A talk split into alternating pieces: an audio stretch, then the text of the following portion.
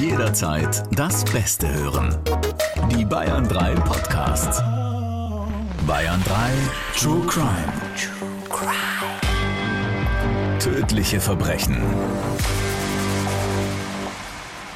Für Kinderohren ist dieser Podcast nicht geeignet. Und Achtung, Triggerwarnung. Diese Folge enthält Schilderungen von Gewalt, Sex oder schrägen Sexpraktiken. Einige Menschen können auf entsprechende Szenen sensibel reagieren.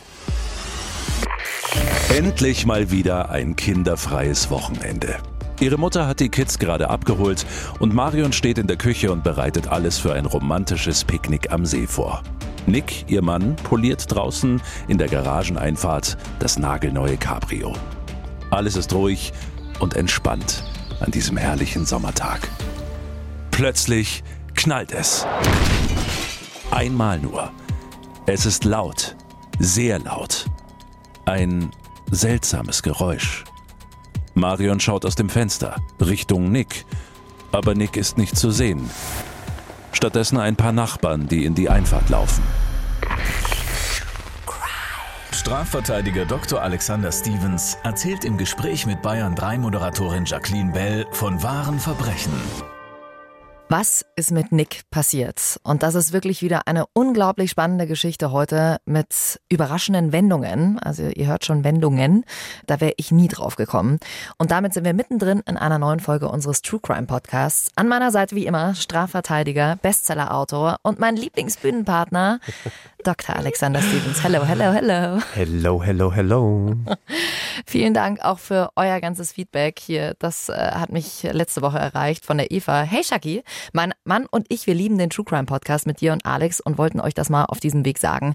Ich bin Lehrerin an einer Schule in München und vor ein paar Wochen habe ich die mündlichen Abschlussprüfungen abgenommen und einer der Schüler, der scheinbar auch euren Podcast hört, begrüßte meine Zweitprüferin und mich doch tatsächlich mit den Worten Hello, hello, hello. Du bist also eine True Inspiration. Das kann ich nur bestätigen. Von dir selbst?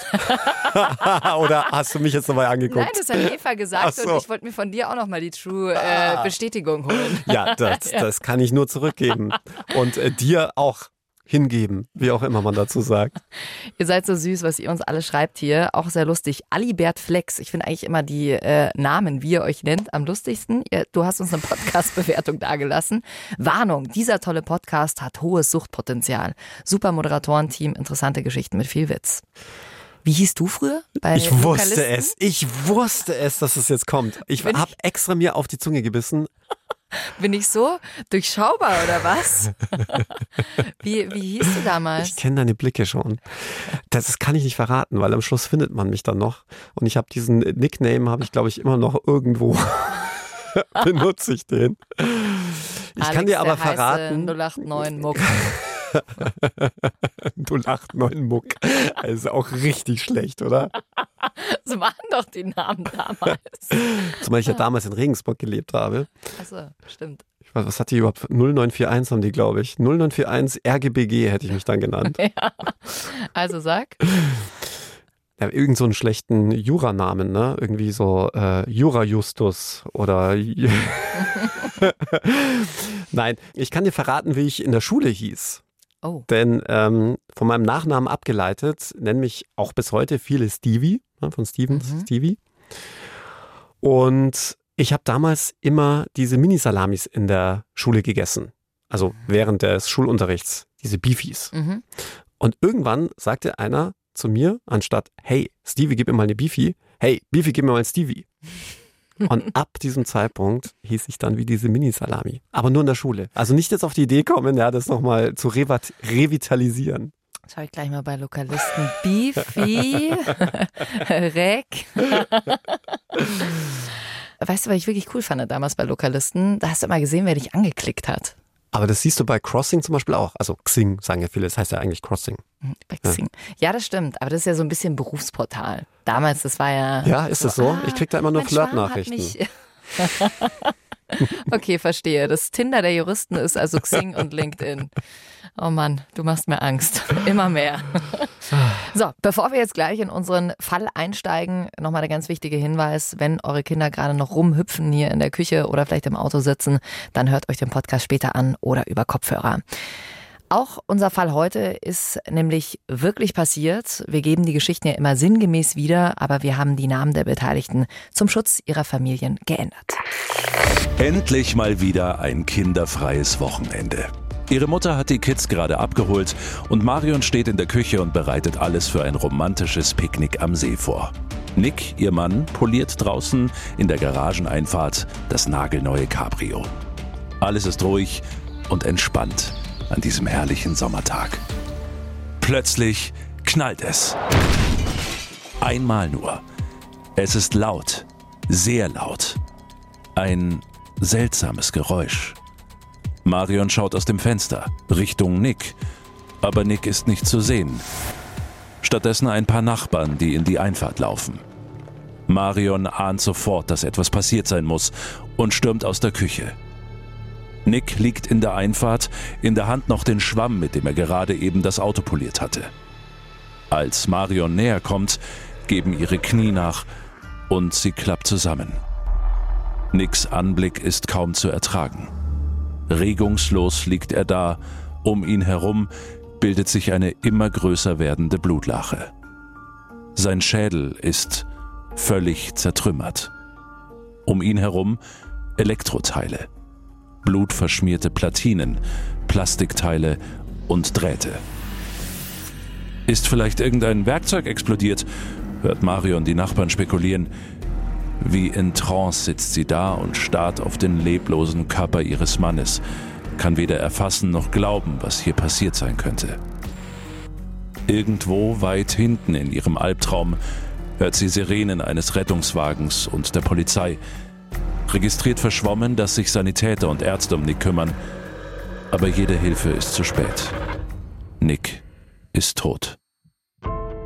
Wer oder besser gesagt, was für Nicks tragischen Tod verantwortlich ist, das werden die Kriminaltechniker der Polizei herausfinden, als sie später die blutverschmierten Elektroteile vom Tatort untersuchen.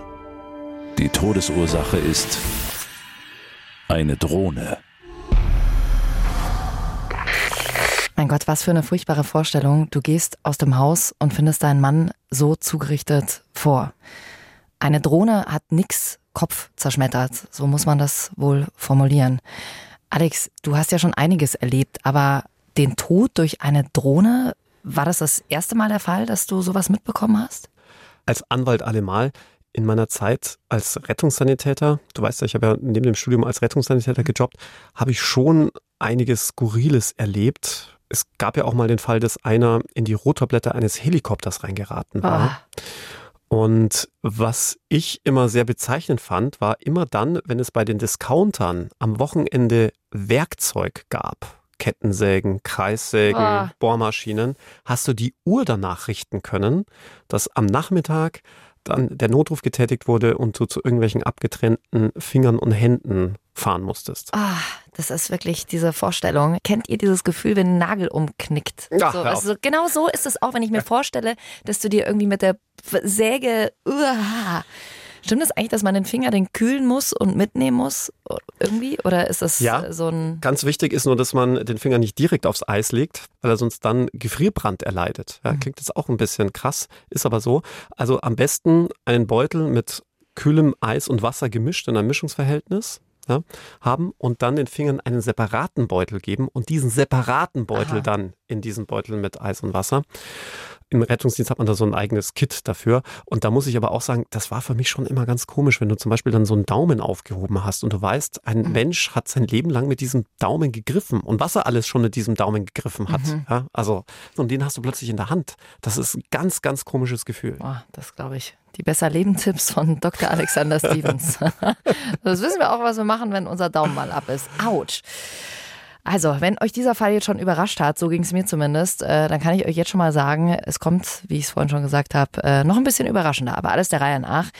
Jetzt kann man eine Drohne ja schwer vor Gericht stellen, aber natürlich den Menschen, der sie steuert. Die Polizei ist ja erstmal davon ausgegangen, dass es sich um einen Hobbypiloten oder eine Hobbypilotin gehandelt hat, die oder der den tragischen Tod versehentlich verursacht hat.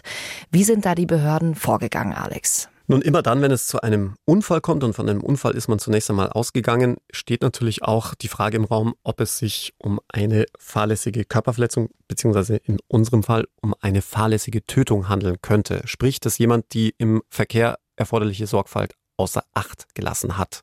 Zum Beispiel, weil er die Drohne zu tief geflogen ist mhm. oder keinen Sichtkontakt mehr mit ihr hatte oder was weiß ich nicht alles. Das sollen ja dann die Ermittlungen ergeben. Deswegen hat man erstmal gegen Unbekannt ermittelt, denn der Drohnenpilot war nicht zum Unfallort geeilt. Er hatte sich wohl aus dem Staub gemacht, wenn man so will, eine klassische Unfallflucht. Andererseits muss man auch ehrlicherweise sagen, es gibt so viele Fälle, bei denen Drohnenpiloten ihre Drohnen verlieren ja, ja. weil sie entweder aufgrund mangelnden Akkus abstürzen oder sie zu weit fliegen und dann der Funkkontakt abbricht. Und auch das war ja nicht auszuschließen.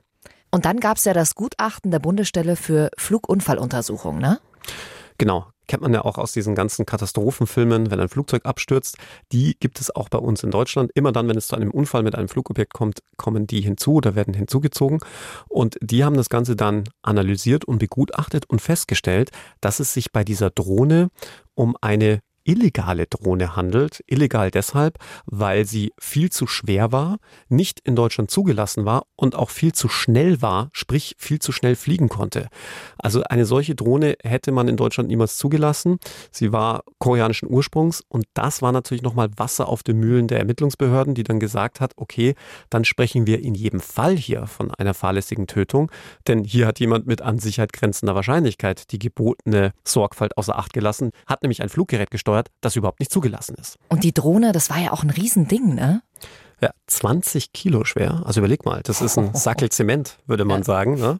Und bis zu 200 km/h schnell. Und jetzt überleg mal, wenn 20 Kilo mit 200 km/h gegen deinen Kopf fliegen, da bleibt nichts mehr übrig. Wahnsinn. Unfassbar. Die Polizei hat also weiter nach dem Menschen gesucht, der diese verbotene Drohne gesteuert hat. Alex, erzähl uns doch mal, was die Polizei da alles unternommen hat. Für die Polizei war das gar nicht so einfach, denn da sich der Drohnenpilot, wie eingangs erwähnt, gar nicht gemeldet hatte, blieb der Polizei erstmal nichts anderes übrig, als anhand der Seriennummer der Drohne zu fahnden und versuchen da irgendwie einen Käufer zu ermitteln. Allerdings war diese Drohne zwar in Deutschland illegal und so in einem normalen Geschäft nicht erhältlich, aber durchaus im Internet zu finden. Und da hatte man dann recherchiert, man wusste, okay, diese Drohne war in Korea hergestellt worden, war dann nach Russland exportiert worden und in Russland verlor sich aber jegliche Spur. Das heißt, es könnte jemand über eBay oder ein anderes Internet-Auktionshaus, die in Russland ersteigert haben und sich nach Deutschland schicken lassen oder vielleicht war es auch ein Tourist, der hier mit seiner Drohne unterwegs war. Also es verlor sich letztlich jegliche Spur. Wir haben also einen ziemlich verzwickten Fall. Wir haben nämlich keine Spur, wir haben keine Zeugen, wir haben keine wirklichen Hinweise und die Ermittler kommen nicht wirklich weiter. Und das war dann auch der Grund dafür, warum die Staatsanwaltschaft das Verfahren eingestellt hat. Genau, mit dem Hinweis, dass ein Tatverdächtiger nicht zu ermitteln sei und dass es sich aus Sicht der Behörden um einen tragischen Unfall handle. Krass. Was hätte denn äh, der Pilot oder die Pilotin für eine Strafe bekommen? Wäre ja vermutlich fahrlässige Tötung gewesen? Gesetzt im Fall, dass hier zum Beispiel der Funkkontakt abgebrochen sein könnte oder schlicht und ergreifend die Batterien leer gewesen sein könnten, ähm, muss man sich immer fragen, wie gravierend ist dieser Sorgfaltsverstoß? Mhm. Und danach bemisst sich letztlich auch die Strafe. Man kann also bis zu fünf Jahren Freiheitsstrafe für die fahrlässige Tötung eines Menschen bekommen, aber im Regelfall bekommt man eine Geldstrafe und nicht selten sogar eine, die sich bis zu einem Tagessatz von 90 Tagessätzen bewegt. Denn das wissen ja unsere Podcast-Hörerinnen und Hörer, denn bis zu einer Tagessatzhöhe von 90 Tagessätzen gelte ich ja dann als nicht vorbestraft im Führungszeugnis. Mhm. Und das ist ja ganz wichtig. Und weil es sich ja hier um einen Fall handelt, bei dem niemand jemand töten wollte, sondern es sich um einen tragischen Unfall handelt, will man in der Regel niemanden dann sein ganzes restliche Leben verbauen. Und die meisten sind ja ohnehin damit schon gestraft genug, hm. dass sie damit leben müssen, ein Menschenleben auf dem Gewissen zu haben. Ja, ich weiß. Auf der anderen Seite für die Frau ist es natürlich auch keine wirkliche ähm, Genugtuung. Ich meine, klar, wenn derjenige weggesperrt ist ewig lang, bringt dir das deinen Mann natürlich auch nicht zurück. Aber es ist natürlich schon heftig, dass das Verfahren irgendwie eingestellt wurde und äh, ja, letzten Endes gar nichts bei rausgekommen ist. Alex, kann man denn diesen Drohnentod theoretisch auch so ein bisschen mit einer Fahrerflucht vergleichen? Jein. Denn bei der Fahrerflucht oder wie es juristisch richtig heißt, Unfallflucht, ist es so, dass man ja gezielt weiß, dass man flüchtet. Ja, das tut man ja aktiv. Bei unserem Fall weiß man ja noch nicht einmal, ob sich der Drohnenpilot überhaupt im Klaren ist, was da passiert ist. Möglicherweise denkt der Drohnenpilot, ach Mist, meine Drohne ist abgestürzt oder sie ist verloren gegangen. Hm, schlecht, kaufe ich mir halt eine neue. Also, die Staatsanwaltschaft stellt das Verfahren ein, aber damit ist der Fall noch nicht zu Ende. Marion, die Frau von Nick, wollte sich damit nämlich nicht abfinden, denn sie war der Überzeugung, das war kein tragischer Unfall, das war Mord. Ja. Oh, wenn Alex so tief einatmet, dann, dann steckt irgendwas dahinter. Ich sag dir auch gleich, was dahinter steckt, denn du hast ja selbst auch etwas erschrocken und erschüttert reagiert, wie nüchtern die Juristen eine fahrlässige Tötung beurteilen. Mhm. Du hast ja dann auch gesagt, ja, ist ja einerseits nachvollziehbar, andererseits, da ist jemand tot und mhm. das kann man doch nicht einfach so wegbügeln. Und ganz häufig erlebt man, dass Opfer von tragischen Schicksalsschlägen eine Begründung brauchen, einen Grund suchen, warum das passiert ist. Und auch genau das dachte sich die Staatsanwaltschaft in unserem Fall bei Marion. Sie hat aus Sicht der Staatsanwaltschaft verzweifelt nach einem Schuldigen gesucht. Irgendjemand musste hier ihren Mann umgebracht haben und konnte sich nicht damit zufrieden geben, dass es einfach keinen Grund für diesen Tod ihres Mannes hm. gab. Ja, das ist ja auch, äh, wenn jemand vermisst wird, dann äh, hört sich zwar hart an, aber wenn er gefunden wird, dann ist es natürlich, kannst du anfangen, es zu verarbeiten. Aber wenn jemand nicht gefunden wird, dann ist es furchtbar für dich. Genauso ist es mit dem Tod. Wenn du nicht weißt, wer war es, wie kam es dazu, äh, das frisst einen irgendwann auf. Insofern absolut nachvollziehbar. Das ist im Übrigen auch der Grund, warum zum Beispiel in Amerika, wenn ein Mörder den Ort preisgibt, wo er eine Leiche beseitigt hat, sogar noch ein milderes Urteil bekommt, einfach um den Angehörigen diesen Abschied zu ermöglichen ja. und ein anständiges Begräbnis zu ermöglichen. Ja. Die Staatsanwaltschaft hat ihr also nicht geglaubt. Du schon, Alex? Was sie mir dann im Einzelnen erzählt hat, was sie glaubt, dass passiert ist, das werden wir ja gleich verraten. Aber zumindest habe ich mich auf einen ähnlichen Standpunkt gestellt wie du, Shaki, dass ich gesagt habe, naja, hier ist ein Mensch zu Tode gekommen, das Verfahren jetzt einfach so mir nichts, dir nichts einzustellen, nur weil sich der Täter bisher nicht gemeldet hat und weil ein Öffentlichkeitsaufruf bisher noch keinen Erfolg gezeigt hat, da geht noch mehr, sage ich mal. Und Marion geht eben noch ein ganzes Stück weiter, wie ich vorhin schon gesagt habe. Sie geht davon aus, dass es Mord war. Und das klingt wirklich wie in einem Hollywood-Thriller. Kann man so sagen. Denn Marion war der festen Überzeugung, dass die russische Mafia oder der russische Geheimdienst hinter der Tötung ihres Mannes stecken. Zumal sich die Spur der Ermittler ja ausgerechnet in Russland verloren hatte. Und da nochmal zur Erinnerung, das war der Punkt mit der Seriennummer der Drohne, über die wir vorhin gesprochen haben. Trotzdem muss man sagen, es klingt schon ein bisschen schräg, wenn einem sowas erzählt wird. Aber, jetzt kommt das große Aber, Marions Mann hatte tatsächlich eine Verbindung zu Russland. Er war deutsch-russischer Herkunft, das war schon mal eine Verbindung, aber er arbeitete darüber hinaus auch in der russischen Botschaft. Er war da IT-Spezialist. Und Marion hatte dann auch noch erwähnt, dass Nick in letzter Zeit besonders oft und lange in der Botschaft gearbeitet hatte und mit deutlich mehr Geld nach Hause gekommen sei als zuvor. Hm. Ja, teure Urlaube auf den Malediven wurden plötzlich möglich und äh, man hat sich auch ein Cabrio gekauft. Marion hatte also den Verdacht, dass ihr Mann vielleicht in dubiose Geschäfte verwickelt war, oder? Entweder es waren dubiose Geschäfte oder aber er hatte irgendeine geheime Arbeit für die russischen Behörden verrichtet von denen aber sonst niemand erfahren durfte. Und vielleicht musste er ein Geheimnis sogar mit ins Grab nehmen. Ach, sowas finde ich ja immer so spannend, so ein bisschen James Bond mäßig. Die Staatsanwaltschaft, die hat dann, weil Marion eben nicht locker gelassen hat, doch mal bei der russischen Botschaft nachgefragt. Was kam da raus? Wahrscheinlich kannst du dir schon vorstellen, was da rauskam, nämlich nicht, nicht viel. Die Antwort war, ich sage jetzt mal, eher politischer Natur. Nick sei in den vergangenen acht Monaten für die russische Botschaft als Übersetzer im Fachbereich IT tätig gewesen und habe bei der Umstellung der Computersysteme geholfen.